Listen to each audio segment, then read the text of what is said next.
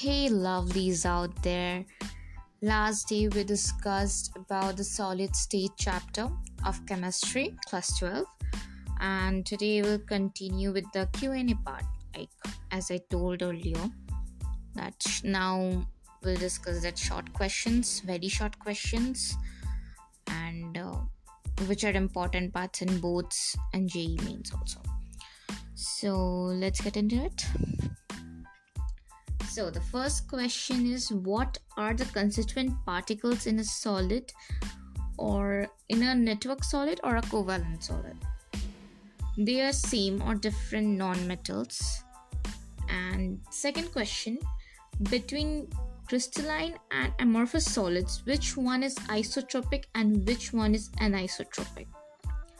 So the answer is crystalline solid is anisotropic and amorphous solid is isotropic. This is very important. Again, corners and face centers of a cubic unit cell are occupied by atoms. What fractions of a corner particle and a face center particle belong to the unit cell? One eighth of the corner particle and half of a face center particle atom belong to the cubic unit cell. These are just short questions we have to go through. Um, differentiate between a crystalline and an amorphous solid on the basis of order of arrangement of their constituent particles. So this is differentiate. A crystalline solid has a long range order of arrangement of its constituent particles, whereas an amorphous solid has a short range of order. There are more differences on this, we'll discuss later. A crystalline solid has high melting point and high heat of fusion. It is rigid and brittle in nature. It is non-conductor of electricity in its solid state but can conduct electricity in its molten state or in dissolved state. What type of crystalline solid is this? Now you have to say the type of crystalline solid for the above mentioned description of the solid. So the answer is ionic crystalline solid. The sixth question is, how many of fourteen Brevis lattices belong to simple or primitive type? There are seven primitive type lattices out of fourteen Brevis lattices, and other are that body centered and all. Uh, rhombohedral, they all belong there. How many particles are there in a body-centered and face-centered cubic unit cell? The number of particles in a body-centered or a face-centered unit cell is two and four respectively. So what is na- the next question is face-centered unit cell. The packing efficiency of a face-centered unit cell is seventy-four percent. This means that seventy-four percent of the total volume within a face-centered cube is occupied by the constituent particles of the unit cell. Now we proceed to the ninth question. What is the relation between the edge length A and the radius of the constituent particles of a simple cubic unit cell? This is very easy. That's R equals to half A. This is a mathematical formula. That is, it's equal to the half of the edge length of the unit cell. What is the distance between the nearest neighbors of a face-centered cubic unit cell? The distance between the nearest neighbors of a face-centered cubic unit cell is equal to zero point seven zero seven times the edge length of the unit cell. The eleventh question is, what is the unit cell in a cubic close-packed structure of particles? That is face-centered, always and always, cubic unit cell. What is the unit cell in a hexagonal close-packed structure of particles? That's hexagonal. That is easy ones. What are the coordination numbers in C C P and H C P structure of particles? Both C C P and H C P structure, the coordination number is twelve. What are the packing efficiencies in C C P and H C P? This is again seventy-four percent as discussed earlier. Then it comes to fifteenth question. Which of the following defects in non-ionic crystal causes increase or decrease in density of the crystal. one. Vacancy defect or interstitial defect. So the answer is, in an ionic crystal, vacancy defect causes decrease in density, while interstitial defect causes increase in density. This is an important question and it has come many times in the previous years. sixteenth question is, which defect causes decrease in density in an ionic crystal, Schottky or Frenkel? Obviously Schottky defect. Name a crystalline solid which is likely to develop both Schottky and Frenkel defects. This is very important and it's silver bromide, A G B R. eighteen. Which defect in an ionic crystal is a combination of vacancy defect and an interstitial defect? And that's obviously Frenkel defect. Now again, what type of defect arises in non-stoichiometric sodium chloride form when NaCl is heated in an atmosphere of Na vapor? Metal excess defect due to anionic vacancies is formed. Again, next question. What type of defect arises in non-stoichiometric zinc oxide form when ZnO is heated? Metal excess defects due to interstitial cations. First one was anions and now is cations. Then it's arrangement. Arrange the following solids in order of the increasing electrical conductivities: metal, semiconductors, and insulator. That is, insulator is obviously the smallest. Now, increasing order of the semicon electrical conductivities are said. So insulator, then semiconductor, and metal at the last, because metal is highly conductive. Then comes semiconductor, insulator is, they don't conduct. They conduct but in a very low manner. So next question. In N-type semiconductor is produced when pure Si or Ge is doped with an element. To which group of the periodic table does this element belong? That's obviously group fifteen. What type of semiconductor, N-type or P-type, is formed when pure Ge is doped with a trace amount of group thirteen element? That is P-type semiconductor. And when group fifteen element, it's N-type.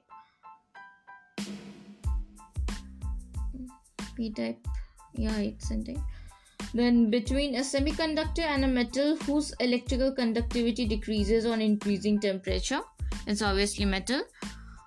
Uh, next question is, a substance when placed in magnetic field is strongly attracted by the field.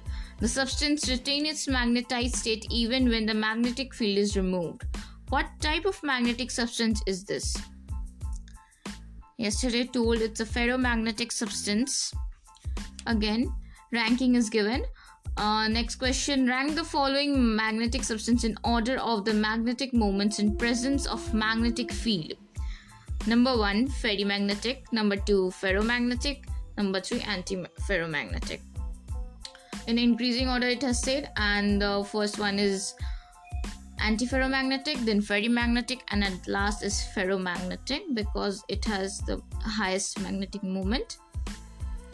Again, uh, next question. Name an ionic compound a trace of which when added to the crystal structure of AgCl results in cationic vacancies. That is strontium chloride, S r C l two. Again, next question is twenty-eight number. What is the coordination number of a particle in a crystalline solid with rock salt structure? Coordination number is six. twenty-ninth question. How can you distinguish a metal and an ionic solid on the basis of the electrical conductance? Number one. In solid state, the ionic compound cannot conduct electricity while a metal can, obviously. Second, for a metal, free electrons in it are the current carriers. On the other hand, for an electrolyte in its molten state or dissolved state, current carriers are its ions. I mean current carriers are its ions. there there are two ways in which we can distinguish these. Then thirtieth question, what kind of intermolecular forces of attraction hold the molecules in a polar solid substance? London forces and dipole-dipole attractive forces. thirty-first is really important. Uh, crystalline solids are anisotropic. What does this statement mean? It means that the magnitudes of physical properties such as electrical conductivity, thermal conductivity, thermal expansion, refraction, et cetera of crystalline solids depend on the direction along which we determine the solids. That is to say, the magnitude of any physical property will have different value depending on the directions along which it is to be measured. thirty-two number question is, apart from the metallic luster, mention one property by which one can distinguish a metal from an ionic solid. That is electrical conductivity. This you all know. Metals can conduct electricity in their solid state, but ionic solids in which solid state cannot conduct electricity. thirty-three. How it is possible to enhance the electrical conductivity to an intrinsic semiconductor? The electrical conductivity of an intrinsic semiconductor can be increased by means of introducing a small amount of suitable impurity into its crystal. thirty-fourth number, which type of magnetism does the following arrangement of magnetic moments indicate? Uh, it's a indicate um, the indication is like upward arrows. Okay, the given arrangement of magnetic moments indicates a ferromagnetic behavior because in a ferromagnetic substance, magnetic moments of all domains align in the same direction in presence of magnetic field. thirty-fifth number question is, why gases and liquids considered as fluid? A fluid is a substance that can flow. Everybody knows that. Gases and liquids are called fluids as they can flow. Because of the weak intermolecular forces of attraction in liquids and gases, molecules in them are not held at fixed positions and are always in a state of random motions, moving fast from one to another easily. This molecular be- behavior of liquids and gases accounts for their flow property. thirty-sixth. How can a crystalline solid be converted into an amorphous solid? A crystalline solid can be converted into an amorphous solid by melting it, followed by cooling the melt rapidly. So our very short answer part is completed. Now let's move to the short answer type questions. First one is, why are solids rigid? In solids, the constituent particles pack together as tightly as possible, occupying most of the available space within the solid. Thus, the empty space in solids are very small. This makes the solid rigid. Second number question is, why do solids have a definite volume? In solids, the constituent particles are locked in a fixed positions and are unable to change their relative positions. This brings a definite shape and volume of a solid. Third, now we have to classify some amorphous and crystalline solids are given, and I'll say the uh, say all of them together, and you have to cl- uh, classify them. But now I'm saying the answers too along with them, along with the questions. So the solids are polyurethane, naphthalene, benzoic acid, Teflon, potassium nitrate, cellophane, polyvinyl chloride, fiberglass, and copper. So the amorphous, amorphous ones are polyurethane, Teflon, cellophane, polyvinyl chloride, that is P V C, that you want to say, uh, fiberglass. Crystalline uh, solids are naphthalene, benzoic acid, potassium nitrate, and copper. Why is glass considered a supercooled liquid? It's the most important question. Glass is an amorphous solid.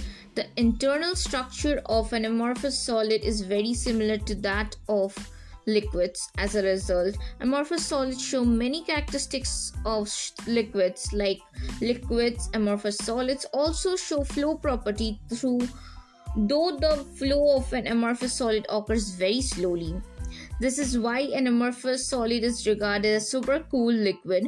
The glass panels of century-old buildings are often found to be slightly thicker at the lower parts than the upper parts. This occurs due to the flowing of glass under the influence of gravity. And this we can find in, in very old buildings. The glasses flow, obviously they flow. Again, uh, fifth question. Refractive index of a solid is observed to have the same value along all the directions. Comment on the nature of the solid. Would it show cleavage property? Like uh, the solid is an isotropic in nature, same value of refractive index along all directions as mentioned earlier.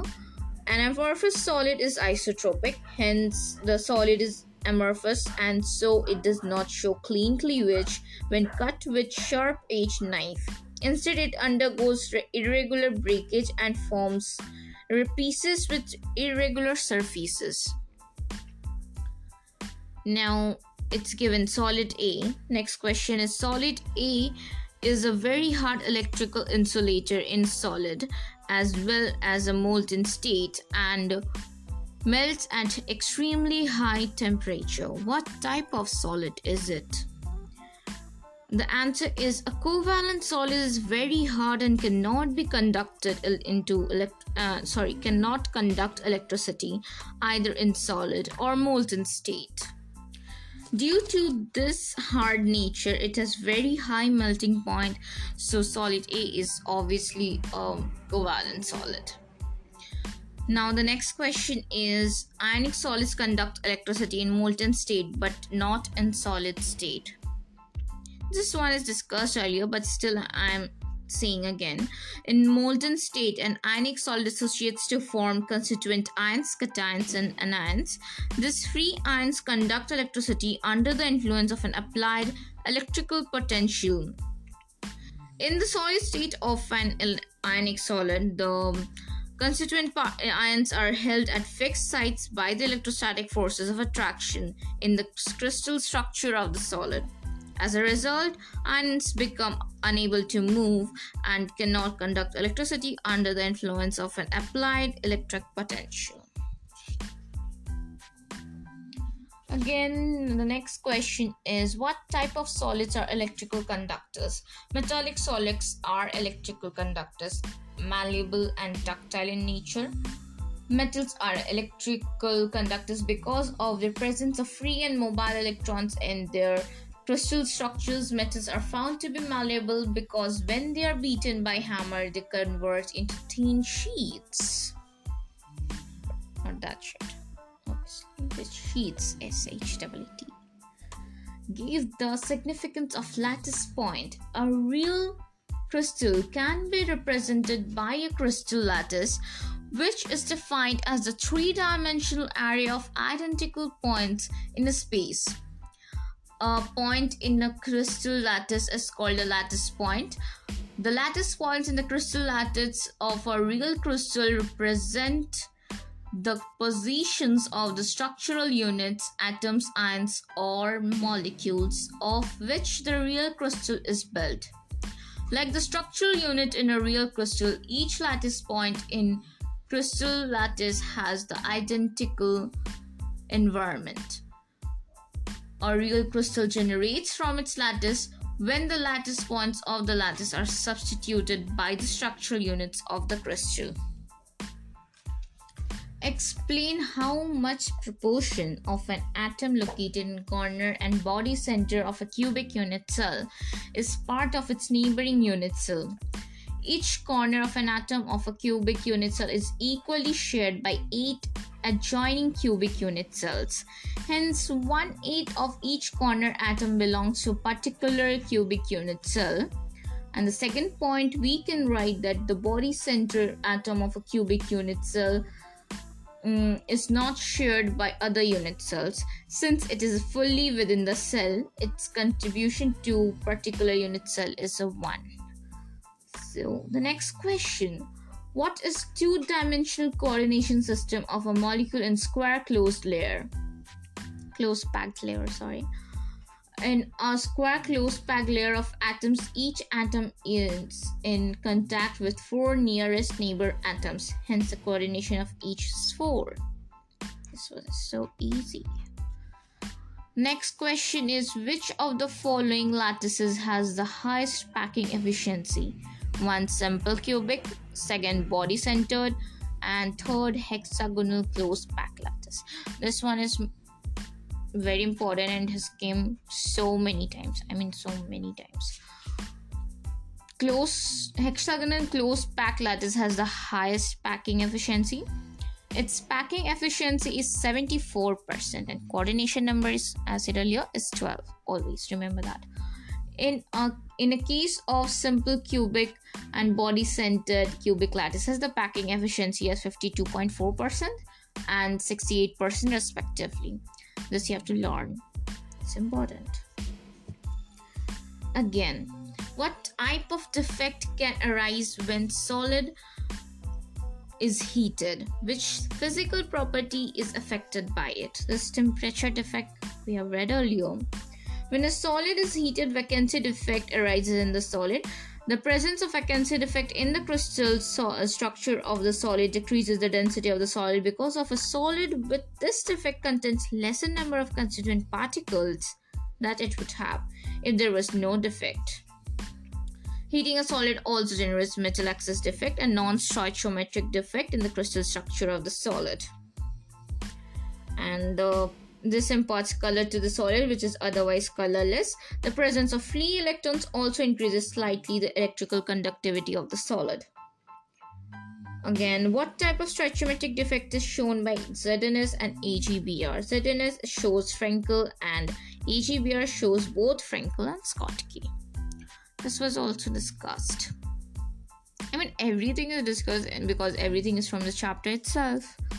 So I have to study everything. Beta padh le, sab padhna padega. What type of substances would make better permanent magnets? Ferromagnetic or ferrimagnetic? Justify. Ferromagnetic substance would make better permanent magnet in solid state. And ferromagnetic substance contains a large number of small regions called domains. These domains consist of atoms or ions making up the substance and behave like tiny magnets in absence of magnetic field. Domains are oriented randomly, but in presence of magnetic field, they get oriented in the direction of the magnetic field and the substance gets magnetized. This alignment of the magnetic moments of the domain does not undergo any change even when applied magnetic field is removed. Thus, a ferromagnetic substance becomes a permanent magnet. So, these were the questions, um, important questions I could find out. If you have also any question, agar koi bhi question or anything, you can message me, you can add a voice message, anything. Uh, aap uh, Instagram page bhi follow kar sakte hain. It's at Parle Beta and uh, name is there, D P is there, trailer is there till now. And uh, aap message karke follow kijiye, message kijiye. Hum zarur jawab denge and will give. Wahan agar main Instagram mein nahi de pai, if I can't give there any reply or something like that, I'll definitely reply here or leave a voice message to you, anything. And thank you for listening. You know you need me. Bye bye.